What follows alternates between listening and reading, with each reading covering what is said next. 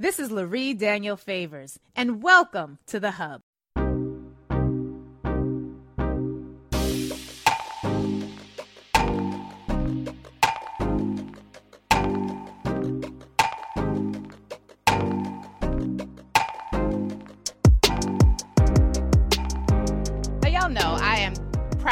That I was Junior Bible Quiz champion three years in a row. As a youngster, I have a very firm, root, firmly rooted grasp of biblical history, or so I thought. So I thought until I got my hands on this book, The Midnight Kingdom: A History of Power, Paranoia, and the Coming Crisis. Joining me now is the author of said book, Jared Yates Sexton, a political analyst, and the author uh, who kind of snatched my wig a little bit, and I don't even wear wigs. So I, I think we need to dive right in because we have talked a lot lot up until this point about the challenges that we face particularly as people of African descent who subscribe generally, largely, to a religion that perhaps, well, hell, we know it did, a religion that played a very active role in, in creating the conditions and supporting the conditions that led to our oppression as black people. But this is a story that is not limited to just the way that the Christian church has impacted the communities of African descent across the world. This is a story that's really unpacking the history behind Christianity. So listen, I know a lot of y'all are already, you know, clutching your pearls. This is not going to ask you to, you know, give up your relationship with Jesus. This is not what that is. But it is important, particularly as we are in the midst of a repeating cycle, that we are aware of what is happening and the, the decisions that brought us to this point. Jared, it is a real pleasure to have you here. Thank you so much for being with us this morning. Hey, thank you for having me. Absolutely. I, I want to start first by if you could lay out the, the groundwork for us, because, you know, Jesus loves me, this I know, for the Bible tells me so. We have a very genteel, lamb like, sheep like approach to uh, understanding our, our relationship to the church. And I say we as Americans generally. But your book really does highlight that there has been, really from the time that the early Christians morphed from being sort of this cult, this insular cult, to coming to power within Rome you outlined the fact that violence has essentially fundamentally always been a really heavy part of the Christian experience. Can you talk with us just a little bit about that journey from becoming, uh, growing as this cult group, this small group of outcasts who are followers of Christ, to becoming one of the most powerful uh, sects in charge of what was then the Roman Empire and what was now, what is now uh, the world wide over? Yeah, so this is like one of the stories. I, I grew up in a very, very uh, extreme evangelical church. Uh, what we're now looking at is, uh, you know, Christian nationalism, which has like weird white supremacist conspiracy theory ideas behind it. That's what I grew up in. Mm. Um, and I needed to write something like this book in order to understand the trajectory of both Christianity, but also white supremacy and how this power has proliferated itself over and over and over again. And what I found when I started this, because, you know, it's one of those things we get conventional history and things just sort of happen mm-hmm. and you don't know why they happen. Mm-hmm. You know, you don't really get into the, the, the nuts and the bolts of it. And what I uh, started with was I wanted to understand how Christianity, this absolutely persecuted, exiled sect of, of believers, this cult, suddenly came to embody the state religion of Rome. And what I found was that when we have these cycles of power, and we're looking at another one now, you know, when the United right. States is having its own problems, it's considered, you know, the the main hegemonic power in the in the world. It's the main superpower.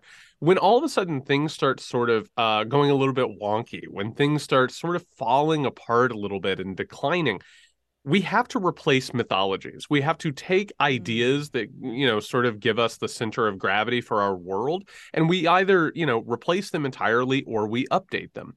And what I found was that Christianity was a really, really useful idea that the Roman Empire used to replace its own mythology. Because the main uh, religion of Rome, and there were many religions, right? You could you could have many, many gods that you could worship, but you had to worship the emperor that first and foremost, the emperor of Rome had to be worshipped as an all powerful, almighty being.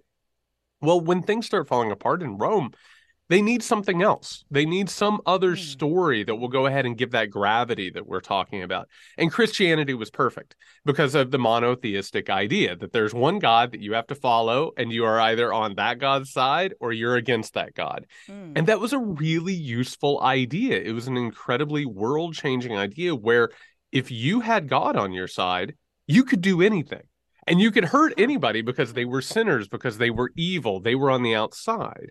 And so, what that did was it put into motion an incredible soap opera of power. And by the way, spoiler alert, white supremacy that has echoed throughout the centuries because it allowed people to move beyond the idea of, oh, we need to work on things, as opposed to, I have good on my side, you are obviously evil, and now you must be crushed. Wow. This the the idea of division playing such a central role in Christianity. We are the good guys, you are the bad guys. Do we know where that came from? I don't recall any of the red letter text in my junior Bible quiz Bibles having Jesus with that sort of approach. I, where does that the ability to wrap up such uh, serious pronouncements about the quality of another person's life. Where does that come from within the Christian religion? Well, you know, for me, the one thing that really uh, stuck out to me in writing this book, and it it, it changed my my religious ideology. It changed the way I looked at Christianity entirely because, you know, I, I was raised in that extremist environment in which we didn't talk about Jesus very much. You know, he, he would he would come out on Easter or on Christmas, but otherwise, you're talking about the Old Testament in which God is smiting his enemies, or mostly the Book of Revelation. And in the book of Revelation, of course, which is one of the most influential texts ever written, it creates an hmm. environment where there's no room for compromise. There's no room for sharing the world with other people. You can only see them through the lens of they are either evil agents who are in league with Satan mm. or they're mm. unwittingly in league with Satan. And if you compromise with them, if you allow them even a moment, this apocalyptic ideology, which is again what we're dealing with now, right? In all in all fronts, you're in a spiritual war that will determine the fate of the universe, uh, the fate of eternity and that is an incredibly powerful story. And it overrides everything about the New Testament, more or less. Uh, the the gospel of Christ completely goes away because if you are talking again about this sort of um, you know the the in group versus the out group, that is not at all what Christ's gospel was. Christ's right. gospel was right. a gospel of, of sharing. You can take a look at something like the Sermon on the Mount, and the Sermon on the Mount, I mean, still reads as completely pertinent to our situation today. But once you crowd that out and you replace it with, oh, if we don't win a zero sum game, we will be destroyed. And that mm. apocalyptic ideology has been useful for power um, ever since it was written down it's very convenient this we're the good guys and they're the bad guys so we can do whatever must be done in order to handle this situation. You reference a, a, concept known as righteous persecution. Can you tease that out a bit for us? Yeah so righteous persecution is uh, again this really dangerous thing. Um, it, it, more or less originated with saint augustine who's like one of the major uh, ideologues of the church. And the idea is this since you have right on your side, since you are fight, if you are, uh, and there's an old saying that happened, by the way, um, and and this history was hidden from me, and I think a lot of people. When the Christians eventually came into power, I want people to think about what happened when ISIS started coming into power, going around just absolutely wow. razing temples, destroying cultures, you know, rolling people back in time uh, with force the Christians more or less laid waste to all of the knowledge of the, the, the ancient world. And so called pagans were persecuted, murdered, imprisoned, forced to uh, capitulate, and, and, and, of course, convert. And then when you take a look at that, what you start to realize is if you are fighting on behalf of capital G good, right? If and, and the old the old saying was um, there is no crime for those with Christ. So the oh. idea is if you have right on your side, you can't be judged by earthly laws or earthly morals or ethics. You have uh you not only have a right, you have an obligation to go ahead and persecute people. Mm. And St. Augustine put this out there. The idea was you are doing it for their own good right? This is something you look around now in modern times, and it's like, oh, we're going after, of course, uh, vulnerable populations. We're taking away their voting rights. We're making sure that their uh, individual liberties are being taken away. You can look at that and you can sleep at night saying, we're doing it for their own good. Right, we're taking care of this on their behalf. They don't know. They don't know any better because they're sick, because they're wounded with sin, or you know, the secular world and so what you do is you that that more or less that allows you as a persecutor to sleep at night because you're doing it on behalf of good. So this feels to me like the perfect religion for bullies. Uh, it feels to me like the perfect religion for people who had already reached some decisions about where they saw themselves in the world. This is exactly the type of justification that was needed to exclude genociding the indigenous Americans here on this continent. This is the type of justification that was used to justify enslaving millions of Africans and trafficking them uh, into lifelong enslavement, and then uh, re- exceeding what had previously been known about the that man could inflict on each other. And it feels to me that if you're not restrained by earthly laws, that makes sense to me. Of course, we don't need a Voting Rights Act. Yeah, we have a Voting Rights Act, but we will rest- we will not be limited to the Voting Rights Act. We are not going to honor your rights under that act because this act really does it has no power over us because we've got God on our side and there can be no crime when you've got God on your side. We don't need to respect your claims that Black Lives Matter. We don't need to respect your claims for housing. We don't need to respect any of the policy decisions that would benefit the people because we are not restrained by earthly laws. And this to me feels uh, one it feels really it, I, I got to be honest with you and i said this before we started recording it causes me to question so many things and i was already openly comfortable with questioning these things. One of the things that you outline in the book is a variety of the votes that were taking place, the policy decisions that were being made that really solidified Christianity. And you referenced the Council of Nicaea. Can you explain to us what was happening in that moment, what was being decided in that moment, and what was the impact of the decisions that the basically the the ruling class was making about this religious practice? Well, so one of the things we, we have to understand, so you know, we're we're being told this story right now, and, and I want to go ahead and bring it into the modern time, right? So one of the the things that's happening is as we're starting to argue about what direction we should take in the world, right? And again, we're at this weird moment where America is sort of declining a little, and we feel it, right? Our mm. our we're we're no longer expecting the the quote unquote American dream moving ahead of where the the generation before us was.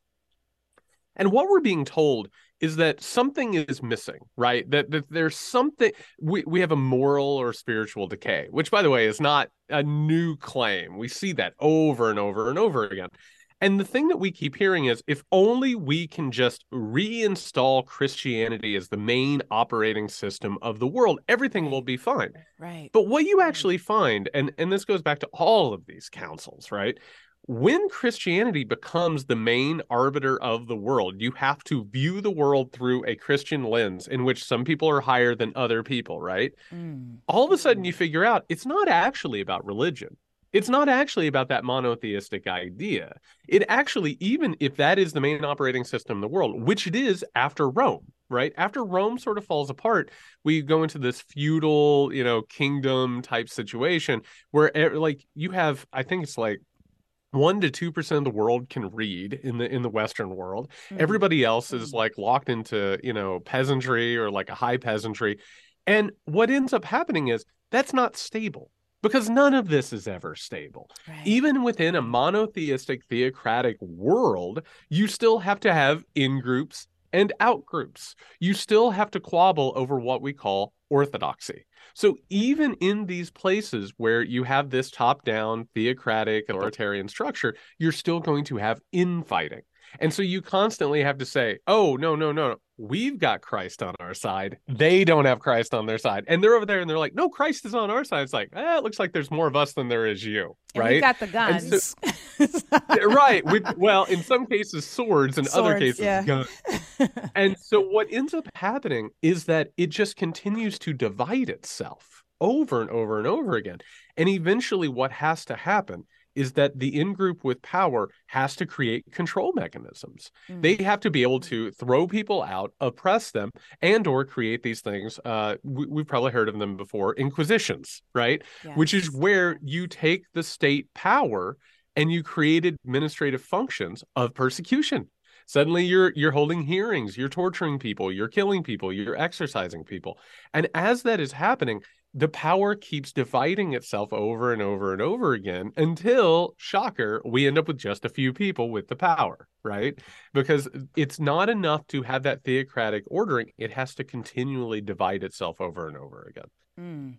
So, you mentioned the caste system that is an inherent part of the Christian understanding, and I want to go into that that great order of being um, that you reference in the book. But let's stick with this council for a moment because I, I, my understanding is that there were some pivotal decisions made in the late 300s, and these were and now here comes my voice. I think it's the devil trying to stop us from having this conversation.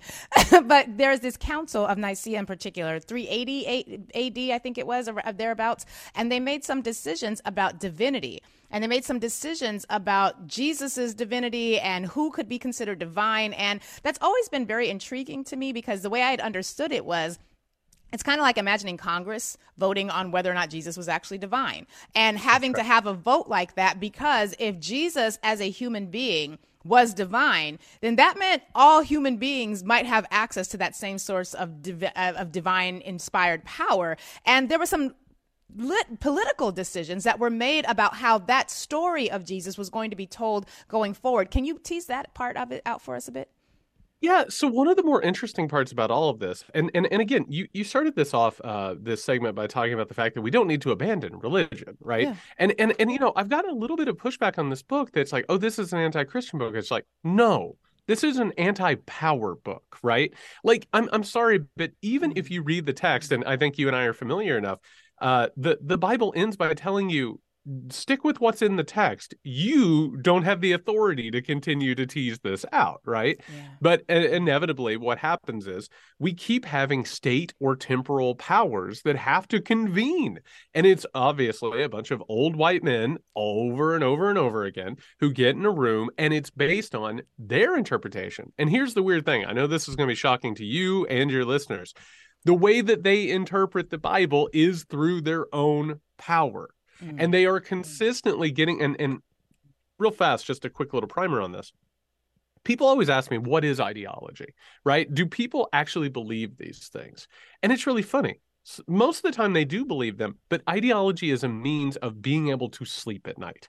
It's the story that you tell yourself that allows you to make sense of why you do the things that you do. And you had mm-hmm. talked about, of course, the slave trade. You've talked about the genocides of, of, of indigenous people around the world. Those are awful things. We always have these conversations where people say, "Oh, back then they didn't know any better." Well, that's crap. That's yeah. absolutely they, yeah. they you can't sit there and look at this thing happening and know that it's okay. But you tell yourself a story, right? So we keep having these people meeting in these rooms like in Nicaea. You have to have a conversation about, "Oh, what is God?" What is the nature of the Holy Trinity? What is the nature of Jesus? When and by the way, like other things like when is Easter? You know, and, and you're having these big giant uh, uh groupings of people. It's it has nothing to do with scripture it has everything to do with how temporal powers use scripture. Mm-hmm. And that is the entire purpose of this book is to talk about you know we can have discussions about religion what matters to people what gives them uh, not just faith but what gives them uh, energy what gives them hope what gives them the ability to work with other people how they they look at the universe but when you start getting into things like nicaea and you start getting into you know conversations about uh, is the Trinity all one or are they three separate beings? You know, all of these sort of movements, all of these decisions are always based on how will this help me and how will it help my power as mm-hmm. opposed to how do we interpret the doctrine and the interpretation of the doctrine it changes everything constantly wow this is fascinating to me eh, because at the time that this is happening, when is St. Augustine? What century is he? Is this like 7, 800, 700s? Augustine takes place right around as Rome is falling apart. Okay. So one of the things that I'm curious about, because this is as this is happening, and as this the development of the feudal world is coming about, as this one to two percent can read, my understanding is that that is a, a Western or a I guess European. It wasn't really Europe at this point, but that is a European reality. Because as we're moving into the seven and eight hundreds, we've got you know libraries being established throughout. I mean, libraries had always been in Africa, but we've got you know Songhai, Mali, these massive kingdoms. You've got folks like Mansa Musa who are traveling the the breadth of the continent, distributing wealth wealth as they're making their sojourn to Mecca. So we've got these two very different worlds because while Europe is descending into its dark ages, Africa's on the rise and and they they are not necessarily caught up in this this ideology. They're not necessarily present in this war until we have North Africans going into Europe uh, with the 700, you know, dominating uh, Spain, Portugal, what we now know as the southern portions of Europe. And that's when we begin to see some of the, the clashing really happening around issues of othering around concepts like race. And so my question is if, if let's talk about the caste system, that great order of being, and how these two worlds were kind of developing at the same time. Mean, you know, Africa and many parts of Africa are in decline. You know, the the portion of Egypt that is at this point run by Rome is definitely on the decline, but the rest of the continent of Africa is is doing what they had always done, which is, you know, being Africans, building science, math, and all of these things. And the bodies of knowledge that they had access to. I want to tie that to the restrictions on knowledge that we're seeing in Europe because you mentioned if only one or 2% can read, and that was a, a, way of maintaining who had access to power. Let's contrast that to what's happening when you have these other societies where most of the population is literate, if not in actual literate, uh, being able to read on paper, text on paper, signals on paper. The oral history component is there. So we have one society, and I'm calling it society loosely because Africa is like thousands of societies, but we've got one portion of the world where we are not limiting power to just a few who are able to read, and this other portion of the world where knowledge is scary, science is scary. You mentioned one of the uh, the scientists, Hypatia this woman is destroyed and she's a brilliant genius like scientist. And so there's this fear of knowledge that seems to really grip european world even in its infancy that we're not seeing reflected in other parts of the world. What was that about well, before I answer, because I, I'm so glad we're talking about this part of it, I want to admit something, which is I one of the things when I write a book is I'm very excited to dispel my own ignorance. Right. Mm. whenever I write a book, I'm very excited. Like I've got a central idea, but I'm so excited to have my entire world destroyed. Like when I wrote uh, the previous book, American Rule, I thought I had a great understanding of American history, and it turned out like from the first day of research, I was like, I know nothing right? Because what we're constantly talking about, and, and this is one of the reasons I write these books, we're talking about what information is hidden and why it's hidden, right? Mm-hmm. So, for mm-hmm. instance, I'll be honest with you. When I looked at so called Western civilization, I thought that there was something about the advancement of it. I thought it was the advancement of a civilization that would meet less advanced societies and then roll over them. Right. I think that's the mm-hmm. story that we're told, right? It's the idea that that European society in some way or another is smarter or better or more innovative. Maybe it got to more technology than other places did and then just rolled over them. I had no idea how advanced the societies were outside of European civilization. Because what happens following Rome, I mean, people need to understand the fall of Rome is an apocalypse. Like it is it is literally it takes like a modernization of the world and just rolls over it. And what happens with feudalism is just absolutely abhorrent. I mean, people's lives shorten incredibly. Uh, the the the nature and the quality of their lives completely fall off. Meanwhile, what's happening in the Muslim world? I mean, they are so advanced and they are they are just absolutely there's so much innovation going on. You go over to Africa, these civilizations are absolutely teeming, right? And you even go into uh, let's go into North America. Let's look at the indigenous population. What I was told in an Indiana classroom is that they were absolutely primitive and they were right. so, you know, overwhelmed by the civilization of Europe.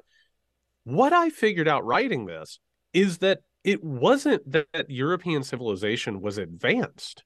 It was the reason that they were able to do what they did is one, the shamelessness of it, mm. their ability to take over societies. And by the way, if you look at all of them, right? Yes, there are top down power structures, obviously, yes. they, they, they're there, but they're utilitarian societies they take care of each other right? They they most of them look at the the genders and they say oh we're equal. We all have our roles to play. There doesn't have to be this patriarchal top down structure.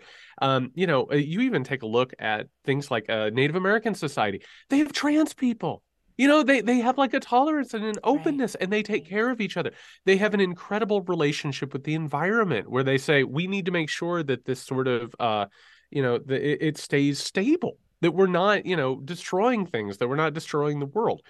What happens is European society kind of takes off those restrictors and they just go in and they're more than happy to go in and enslave people. They're more than happy to go in and carry out genocides and, and destroy the environment. And you know part of it is they have these stories And it's the story of something like a Christianity that allows them to go to sleep at night to say, oh, yes, we're going to enslave entire generations of African people. Well, how are we doing it? Oh, yeah, Noah, Noah and Ham, right? Mm-hmm. We'll, we'll have a story that says they deserve it, right? And, and suddenly you can make sense out of it and you can go in and do it and carry it out. It is not that this is the best of all worlds, which is what we keep getting told, right? Yeah. And anytime that, that you or I make like a, a, a call for reform or a call for progress, people say, Hey, I know things aren't perfect, but like look around you. What a beautiful society. We couldn't have gotten here, you know, if it wasn't for someone like a Christopher Columbus. Mm. And what you actually do is you're creating this mythology that Western civilization was the best of all the civilizations. It was the most forward of all of them. And all these other ones were barbarians, right? right? They needed right. to be brought to heel. They needed to be enslaved. They needed to be wiped out and destroyed or, or taken over. And the truth is, no.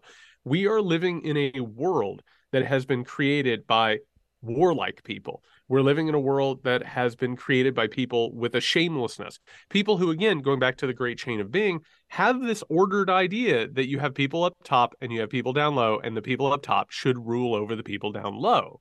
That ideology, and again, that's how they slept at night, that story, that ideology is again what we're dealing with now. They think there are rightful rulers and rightful servers. And that concept and the shamelessness that that sprung from it that's what created this modern world.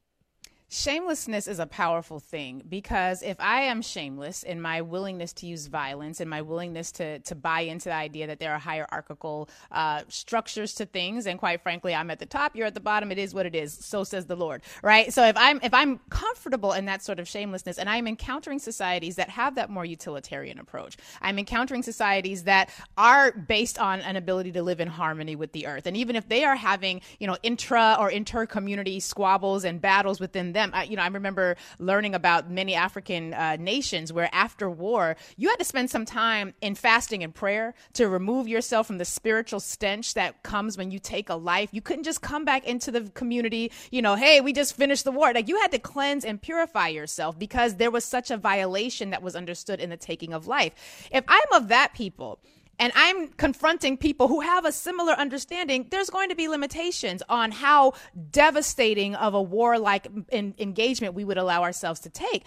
But if I'm shameless, and if I buy into the idea that in this caste system, there's the God of the universe, Jesus, Holy Ghost, and me, the ruler of the church, and then comes everybody else down below, and if me as the ruler of the church, you mentioned that the emperor, worship of the emperor in Rome was was quintessential, and I can deify the king. I can deify the queen, and I'm shameless. Well, then, Jared, when I run into your utilitarian communities, I will bowl you over. It doesn't even matter if you've got weapons like mine. You're limited in your consciousness. You're limited in the shame that you have and in the value that you have for life. You're not going to engage. You may not even have the military capacity to plan for war against an enemy like this. Audience, think about it this way. If aliens come from space and they see us the way we see cockroaches, right? Like you don't think twice about getting a can of raid and spraying a cockroach and eliminating it. That cockroach has no ability ability to to mount any form of resistance. And I, I hate to use animals or insects as a as sort of analogy for uh, humanity, but I, I think when you do it that way, it can sometimes jar the consciousness just a bit. But there was they didn't have they didn't stand a chance. Well, and and by the way, I, I want to go ahead because one of those main American mythologies is that oh, we came to the continent and the native people, oh, they were so sweet, but they just they couldn't hang with us, right? They didn't have civil. They had a beautiful civilization, first of all. Second of all, it, a lot of the reason why we live in the world we do is because of the germs, of course, that created a massive dying off. So large, by the way, and people don't know this. It changed the environment. That's how massive of a die off it was following the Columbian Exchange. Wow. But third, wow. You know what the secret weapon was that white people taking over from native populations was? It was that the native populations tried to conduct their business with them with honor. The thing you keep mm. finding with the native populations, they couldn't believe how much the white civilization just lied to them.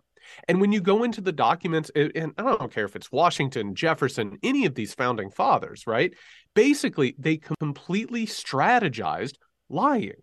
And that lying and that ability to not conduct themselves with honor and going back to the idea of shamelessness, that's a secret weapon on on the level of a nuclear bomb right? Because it's meanwhile uh, manipulating, moving against people. And you want to go back to enslavement.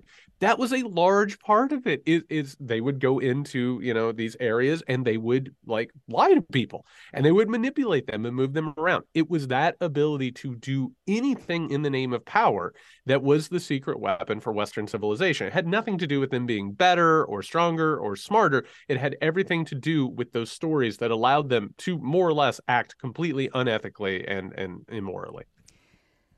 This is a lot, Jared, because the, we haven't even gotten to the modern era yet. Because if this is still in place, this shamelessness, this willingness to lie, this lack of honor. And it, what strikes me is that, you know, when I go into a, a church or a religious community within black spaces, the you don't lie.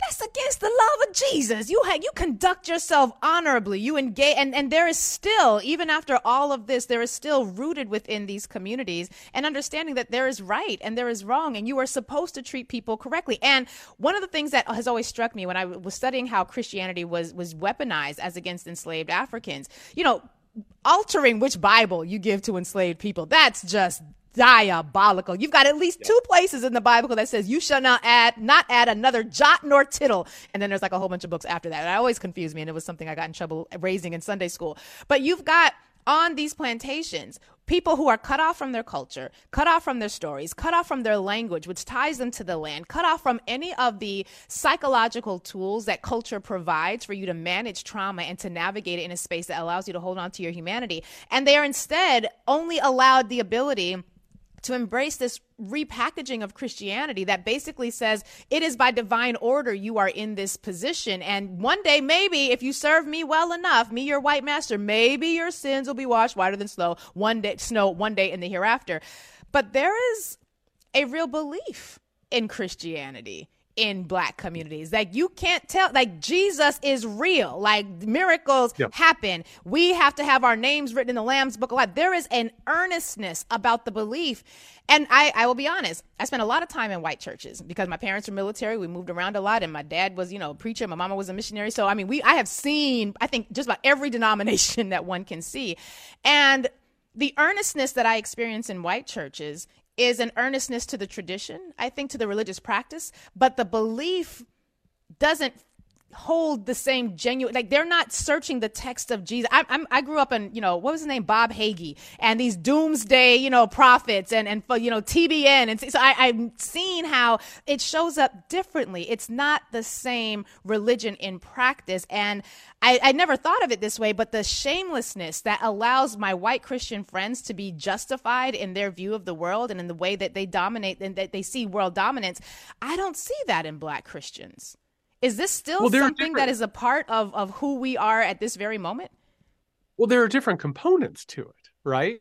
So when when you're actually like, and and this is the thing that I've gotten closer to, the idea of Christianity as as a humble matter of faith and hope and community, that was not ever anything that was presented to me, right? That it was mm-hmm. always about power. It was about stewards, right? And so basically in the white church and, and specifically in more extreme ones that I was involved in, you were a steward of the world or you were a warrior in a spiritual battle. And there are these twin components of Christianity.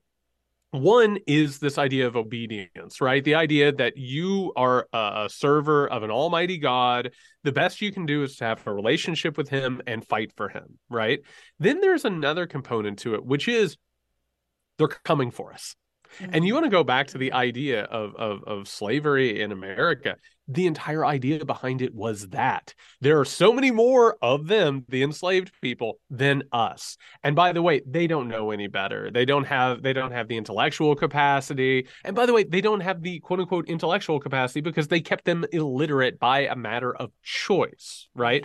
And for the record, I just want to do a quick aside when slavery was abolished, nobody picked up the mechanisms of organizing and democracy quicker than the freed people. That's it was right. immediate. And that's why you had to have the Ku Klux Klan. That's why you had to have open white supremacist movements, is because it didn't matter that they had been kept from reading and or these tools. They picked it up immediately.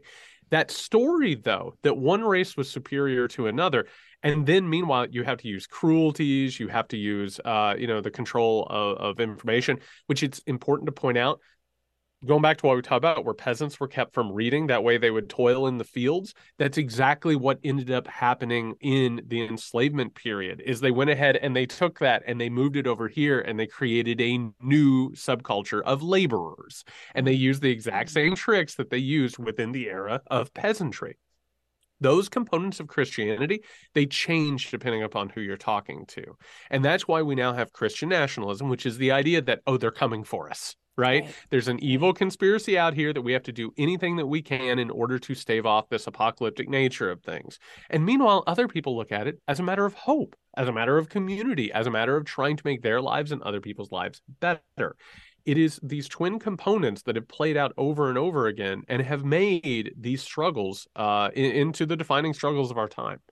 It's almost like we're practicing two different religions. It's like they, right. they have almost nothing to do with each other.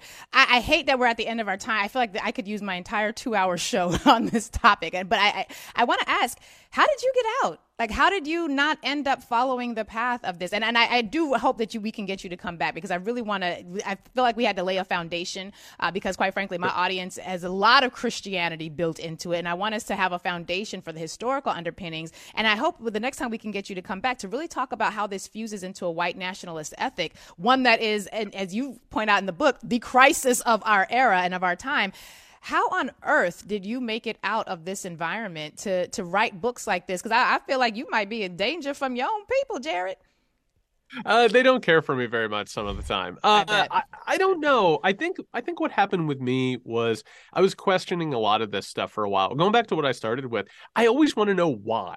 I you know I, I, all these stories and all these narratives that we get they're they're very interesting. I mean history is fascinating, but there's always like that connective tissue that doesn't get filled in. Yeah. And I wanted that. And I kept asking questions and and I will say um one of the things I've never cared for very much is authority. I don't like it when people tell me to be quiet simply because they're above me.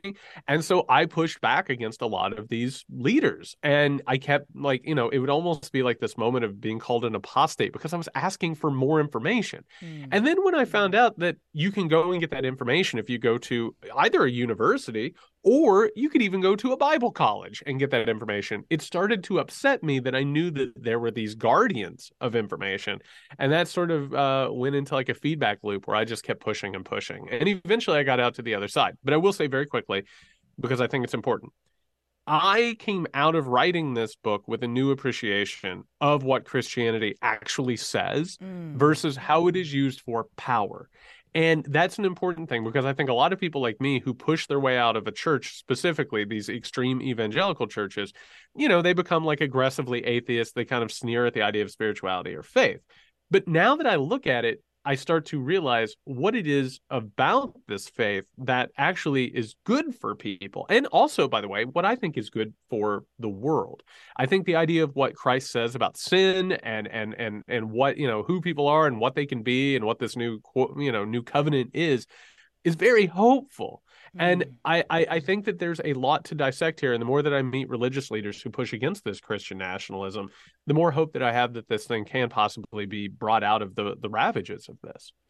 I my I'm gonna end on that note of hope because I, am hopeful as well, and I'm reminded that you know Christianity did enter Africa. We've got the Coptic Christians who who did not have this same sort of cultural approach to the faith, and so I, I'm gonna put my hope on the fact that when we are dis when we divorce power from our, our spiritual walk, then I think we really can embody what Jesus was talking about. And I'm grateful for you to putting this out there. Y'all need to read the book, get the audio, whatever it is. It is important that we have access to this information.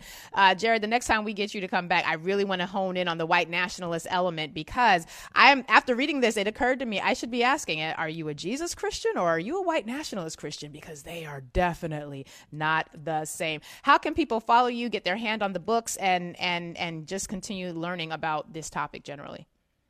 Well, as long as the site keeps working, I'm over at Twitter at JY Sexton. Uh, I, I, have a Substack called Dispatches from a Collapsing State. Uh, the Midnight Kingdom: A History of Power, Paranoia, and the Coming Crisis. You can find it wherever books are sold. I love it. My mother th- thought you were black actually when I told her I was interviewing you because we went to a church with a bishop sexton, and so there's a whole line of black sextons who are a part of this the Christian church uh, in the Northeast. I had to I had to break it to her. Uh, Jared Yates Sexton, it's a real pleasure. Uh, thank you, thank you, thank you for this. I'm looking forward to our continuing conversation about how this all impacts us today. We appreciate you. Thank you.